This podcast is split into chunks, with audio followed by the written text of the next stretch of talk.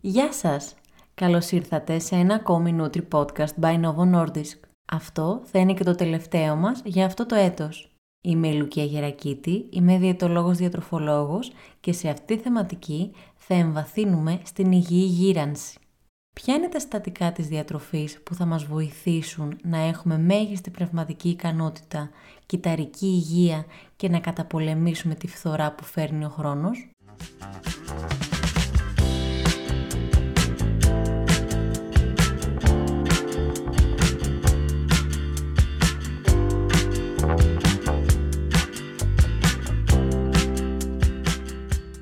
Είναι γνωστό πως η πρόοδος των επιστημών υγείας έχει συμβάλει στην επιμήκυνση του προσδόκιμου ζωής.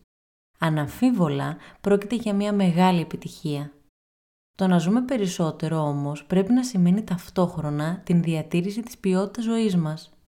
Στόχος μας δεν είναι μονάχα η προσθήκη χρόνων ζωής, αλλά και η προσθήκη ενεργητικότητας, δραστηριοτήτων και νοήματος σε αυτά. Αναφερόμαστε λοιπόν σε ένα όσο το δυνατόν πιο υγιές και παραγωγικό γύρας, αφήνοντας στην άκρη τα στερεότυπα σχετικά με τα άσχημα και παθολογικά γυρατιά που δεν έχουν τίποτα να προσφέρουν. Εκτός λοιπόν από το παθολογικό γύρας, που φυσικά μπορεί να είναι υπαρκτό, υπάρχει και το φυσιολογικό γύρας. Η καλύτερη εκδοχή όμως είναι η ενεργή γύρανση. Σύμφωνα με την οποία η φυσική και η ψυχολογική λειτουργία, καθώς επίσης και η κοινωνική συμμετοχή του ατόμου μένουν υψηλές. Η οπτική της ενεργούς γύρανσης δεν ενισχύει το να ζούμε σε έναν κόσμο ψευδεστήσεων και αρνήσεων, αλλά αντιθέτως να ζούμε γνωρίζοντας ότι σε αυτή τη φάση της ζωής υπάρχουν αρκετές εναλλακτικέ που μπορούμε να διεκδικήσουμε και να απολαύσουμε. Τι ακριβώς καθορίζει όμως πώς θα γεράσουμε ενεργητικά, τι είναι δηλαδή η ενεργητική γύρανση; Ενεργή γύρανση είναι η διαδικασία βελτίωσης των παρεχόμενων ευκαιριών για υγεία, κοινωνική συμμετοχή και ασφάλεια με σκοπό τη βελτίωση της ποιότητας ζωής των ανθρώπων που γερνούν. Αποτελεί δικαίωμα όλων των ανθρώπων και σχετίζεται με τη διατήρηση της αυτονομίας και της ανεξαρτησίας του ατόμου.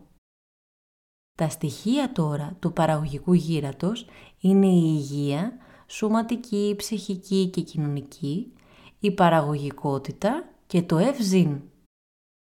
Και θα σκέφτεστε τώρα, δεν με νοιάζουν και τόσο όλα αυτά, είναι αρκετά μακρινά για εμένα, είμαι 30, 40, 50 χρονών. Ξέρετε, καθώς το παιδί του σήμερα είναι ο ηλικιωμένος του αύριο, η μελλοντική ποιότητα ζωής μας και το αν θα γεράσουμε ενεργά ή όχι εξαρτώνται από το τι κάνουμε σήμερα, τώρα.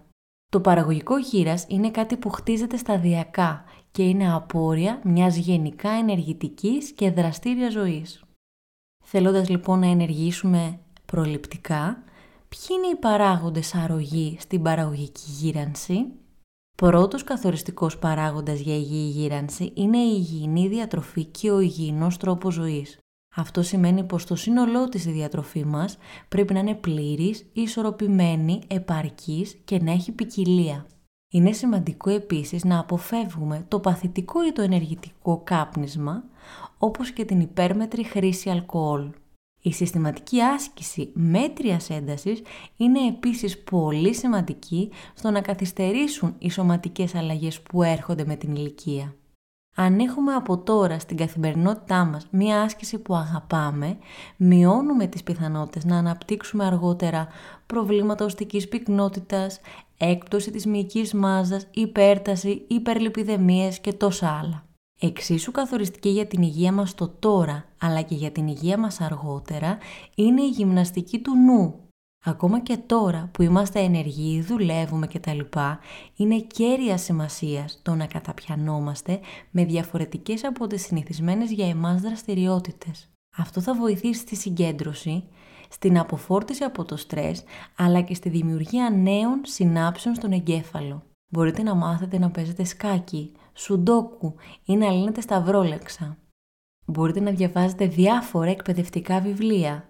να μάθετε μια νέα ξένη γλώσσα ή να ασχοληθείτε με ένα νέο μουσικό όργανο.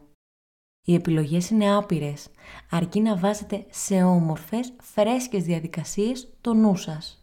Σημαντικό κομμάτι της υγιούς γύρανσης είναι επίσης η διαχείριση του στρες.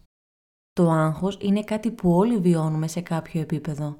Ωστόσο, το χρόνιο στρες μπορεί να προκαλέσει σημαντικά οργανικά προβλήματα στο σώμα, εκτός από τον αντίκτυπο στην ψυχική υγεία και ευεξία. Η ζωή είναι για να την ζούμε. Αν αισθάνεστε ότι δεν έχετε χρόνο για τις απλές απολαύσεις, τότε ίσως είναι καιρός να κάνετε ένα βήμα πίσω και να επαναξιολογήσετε πώς προσεγγίζετε την κάθε σας ημέρα. Είναι σημαντικό να αφιερώσετε χρόνο για να συμμετέχετε σε δραστηριότητες που σας φέρνουν μια αίσθηση χαράς, γαλήνης και χαλάρωσης, καθώς και σε δραστηριότητες που αισθάνεστε πρόκληση ή σας ενθουσιάζουν. Λάβετε υπόψη ότι είμαστε όλοι μοναδικοί. Αυτό που τροφοδοτεί εσάς μπορεί να είναι τελείως διαφορετικό από εκείνο που τροφοδοτεί το άτομο δίπλα σας. Αν στη διαχείριση του στρες χρειάζεστε ψυχολογική υποστήριξη, μην διστάζετε.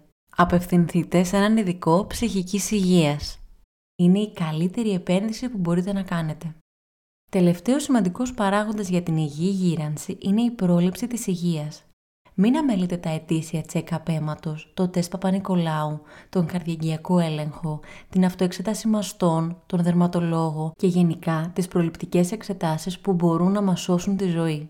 Στο newsletter αυτής της θεματικής θα βρείτε αναλυτικά τη συχνότητα και τις ηλικίες έναρξης για τον κάθε προληπτικό έλεγχο υγείας.